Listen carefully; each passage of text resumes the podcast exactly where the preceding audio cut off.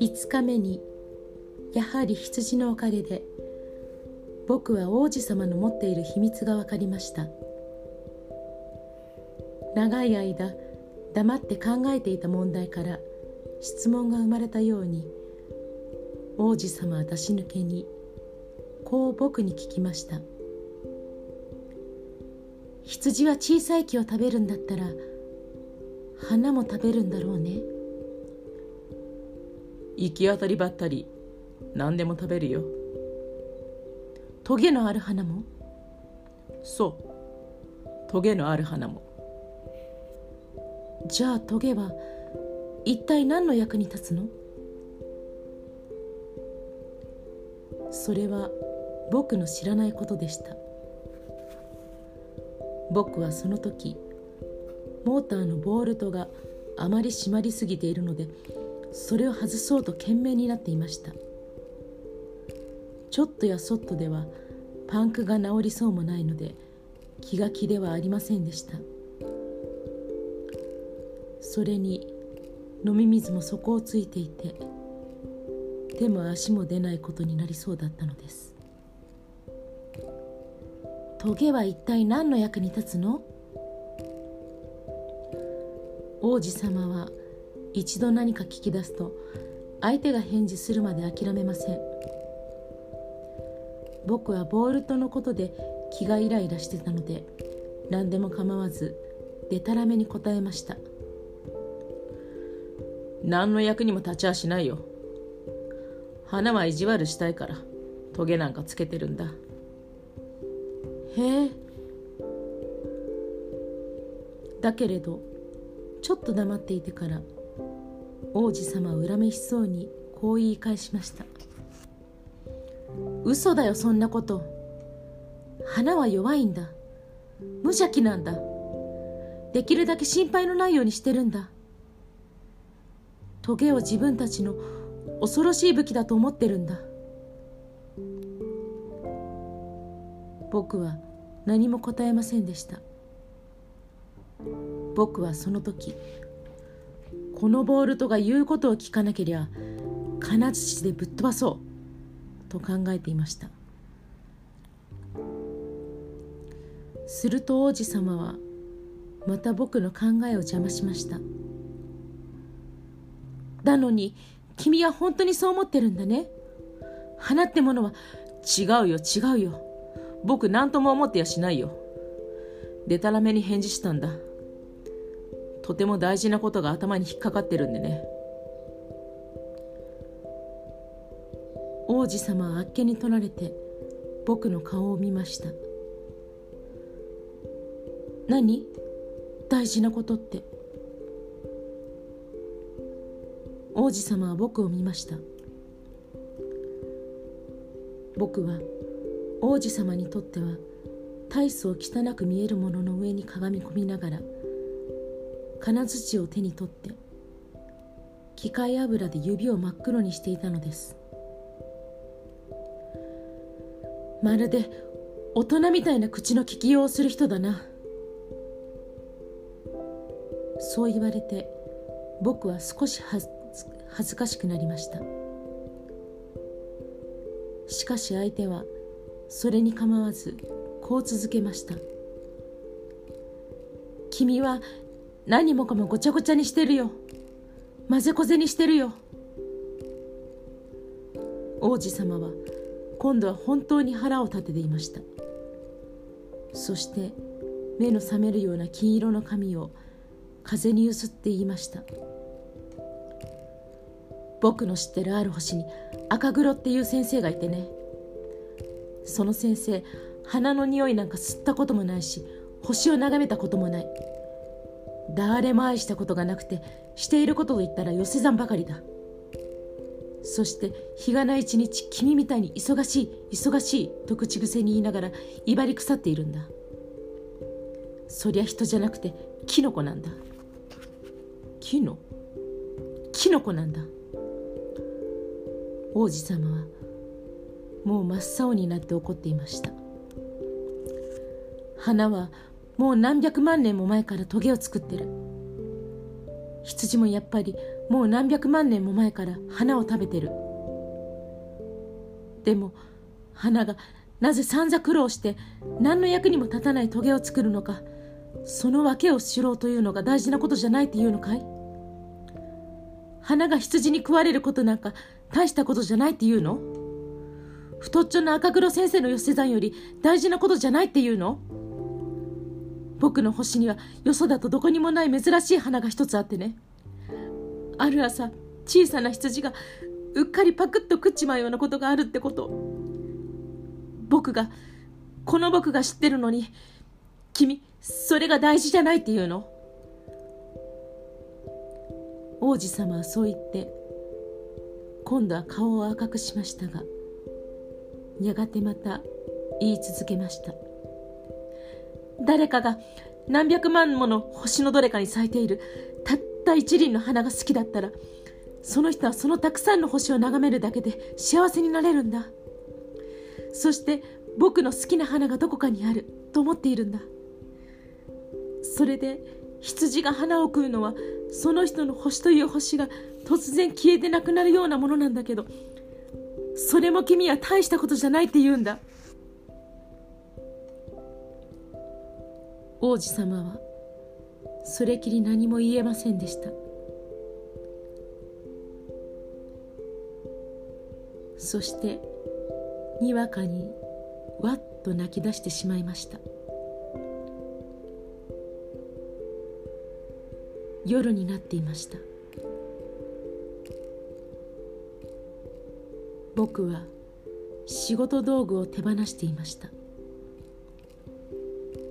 金槌もボールとも目に映らなかったし喉が渇いても死ぬ思いをしてもそんなことはどうでもよいことでした。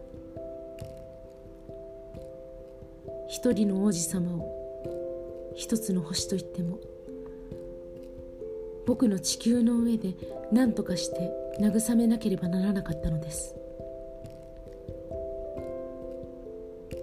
僕は王子様をしっかり抱いて静かにゆすりながら「あんたの好きな花大丈夫だよ。あんたの羊には口輪は描いてある。あんたの花には囲いの絵を描いてあげる。僕はと言いはしましたが何と言っていいか分かりませんでした。ものを言うにも下手くそでうまく言えなかったのです。どうしたら王子様の気持ちになれるのか。どこで王子様の気持ちと一緒になれるのか。それも分かりませんでした。涙の国って本当に不思議なところですね。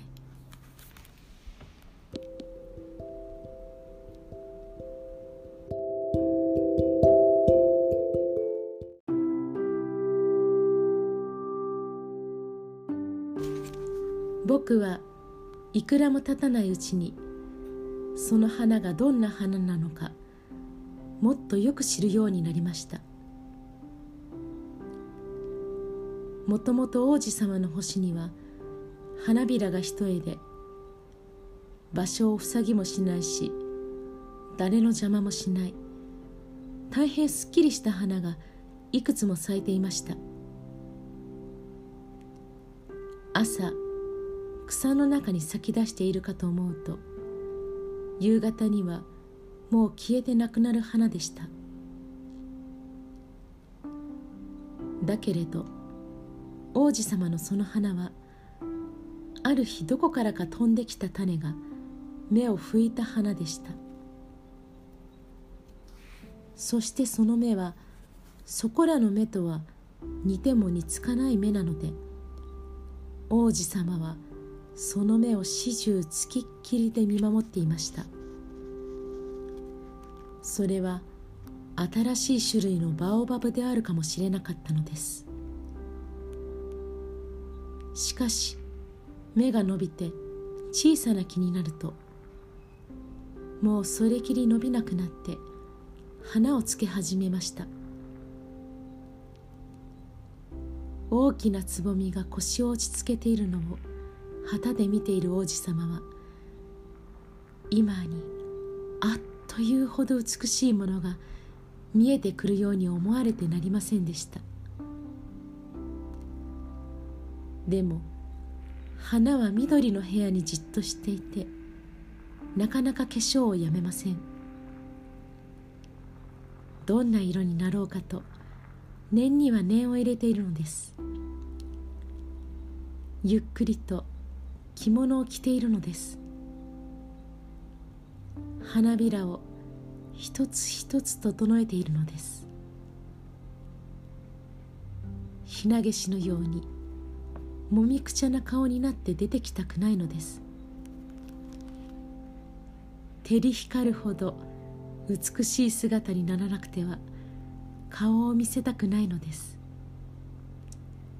ええええそうですとも。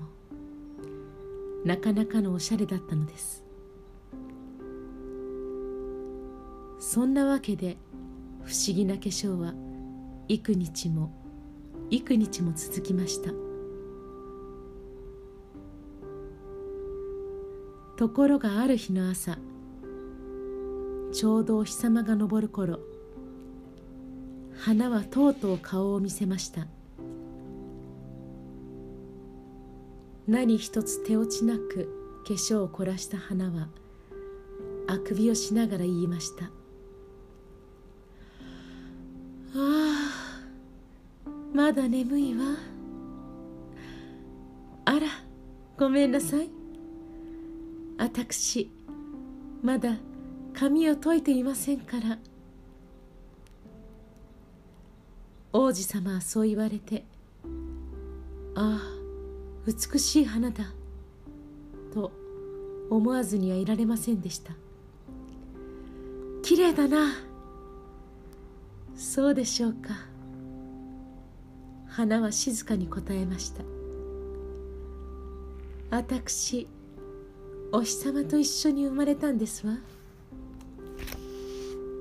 王子様はこの花あんまり謙遜ではないなと確かに思いはしましたがでもほろりとするほど美しい花でした。今朝のお食事の時刻ですわね。私にも何かいただかせてくださいませんの？王子様はどぎまぎしましたが組み立ての水の入ったじょろを取りに行って花に朝の食事をさせてやりました。花は咲いたかと思うとすぐ自分の美しさを鼻にかけて王子様を苦しめ始めました。それで王子様は大変困りました。例えばある日のこと花はその持っている4つの棘の話をしながら王子様に向かってこう言いました。爪を引っ掛けに来るかもしれませんわね。虎たちが。僕の星に虎なんかいないよ。それに虎は草なんか食べないからね。と王子様は相手を遮って言いました。私草じゃありませんのよ。と花は甘ったるい声で答えました。あごめんね。私虎なんかちっとも怖くないんですけど風の吹いてくるのが怖いわ。ついたてを何とかしてくださらない。風の吹いてくるのが怖いなんて植物なのにどうしたんだろう。この花ったらずいぶん気難しいなと王子様は考えました。夕方になったら覆いガラスをかけてくださいね。こことても寒いわ。星のあり場が悪いんですわね。だけど私の元いた国では花はこう言いかけて口をつぐみました。元いたと言っても花がいたのではなくて種がいたのでした。ですから他の世界のことなんか知っているはずがありません。思わずこんなすぐバレそうな嘘を言いかけたのが恥ずかしくなって花は王子様をごまかそうと二三度咳をしました。ついたてはどうなすったの？取りに行きかけたら君が何とか言ったものだから。すると花は無理に咳をして王子様をすまない気持ちにさせました。そんな仕打ちをされて本気で花を愛してはいたのですがすぐに花の心を疑うようになりました。花が何でもなく言ったことを真面目に受けて王子様は情けなくなりました。ある日王子様は僕に心を打ち明けて言いました。あの花の言うことなんか聞いてはいけなかったんだよ。人間は花の言うことなんていい加減に聞いてればいいんだから。花は眺めるものだよ。匂いを嗅ぐものだよ。僕の花は僕の星をいい匂いにしてたけど僕は少しも楽しくなかった。あの爪の話だって僕聞いていてじっとしていられなかったんだろう？だからかわいそうに思うのが当たり前だったんだけどね。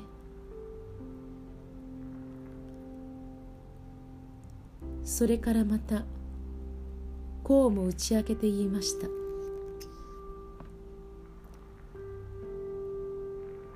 僕はあの時何にもわからなかったんだよ。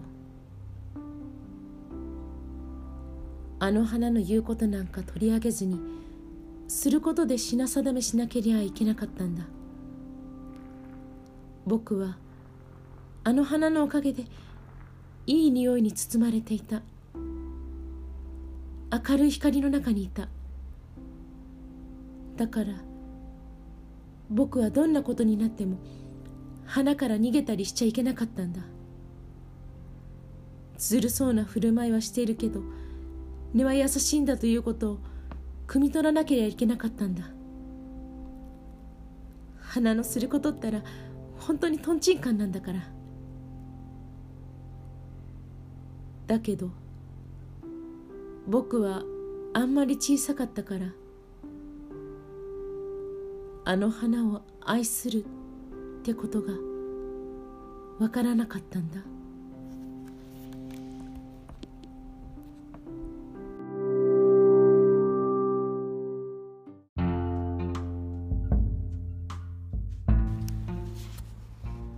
渡り鳥たちが他の星に移り住むのを見た王子様はいい折だと思ってふるさとの星を後にしたのだと僕は思います。出発の日の朝王子様は自分の星をきちんと整理しました。念入りに活火山のすす払いをしました。そういえば王子様は活火山を2つ持っていました。ですから朝の食事を温めるには大層便利でした。休火山も一つ持っていました。しかし王子様も言っていました通りそれが全く爆発しないとは限らないのです。だから王子様は旧火山のすす払いもしました。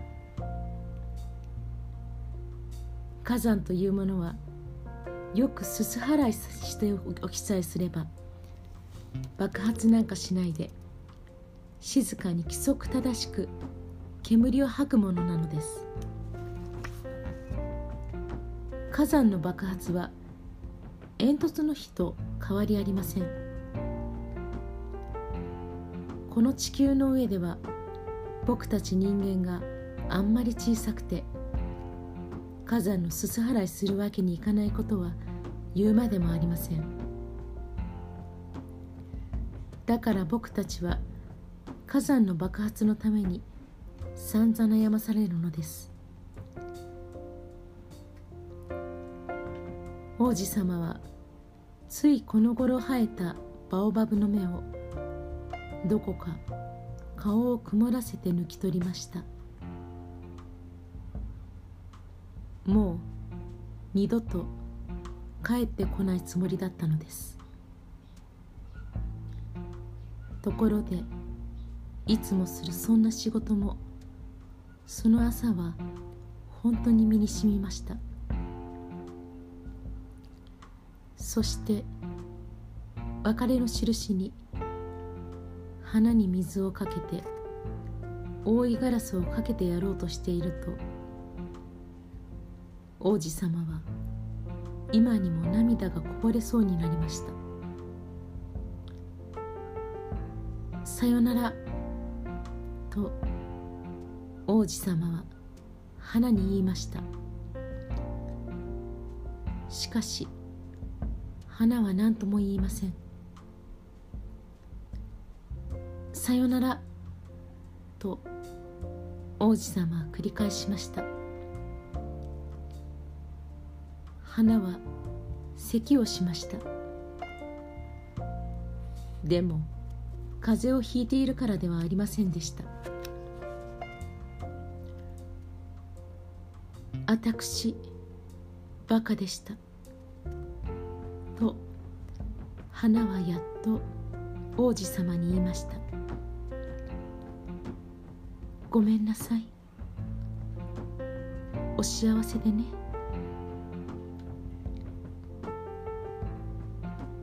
王子様は花がちっとも咎めるようなことを言わないので驚きました。そして覆いガラスを空に向けたまますっかり面食らってじっと立っていました。花がどうしてこうおとなしくしているのか訳が分かりませんでした。そりゃもう私あなたが好きなんです。あなたがそれをちっとも知らなかったのは私が悪かったんです。でもそんなことどうでもいいことですわ。私もそうでしたけどあなたもやっぱりおバカさんだったのよ。お幸せでね。もうその覆いガラスなんかいりませんわ。でも風が吹いてきたら私の風大した風じゃありませんもの。夜の涼しい風に吹かれたらさっぱりしますわ。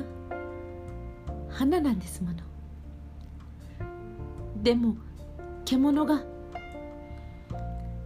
私蝶々のお友達になりたかったら2匹や3匹の毛虫は我慢しなくちゃね。蝶々ってなんだか大層美しそうですわ。蝶々でなくて誰が私を訪ねに来てくれるでしょう。あなたは遠くに行っておしまいですからね。大きな獣のことだったらちっとも怖かないわ。私だって爪は持っているんだから。花はそう言って四つのトゲを無邪気に見せた後こう付け加えました。そうぐずぐずなさるなんてじれったいわ。もうよそへ行くことにお決めになったんだから行っておしまいなさい。さっさと。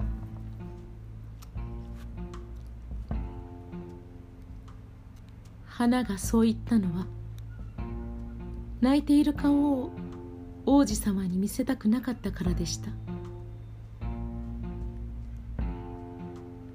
それほど弱みを見せるのが嫌いな花でした。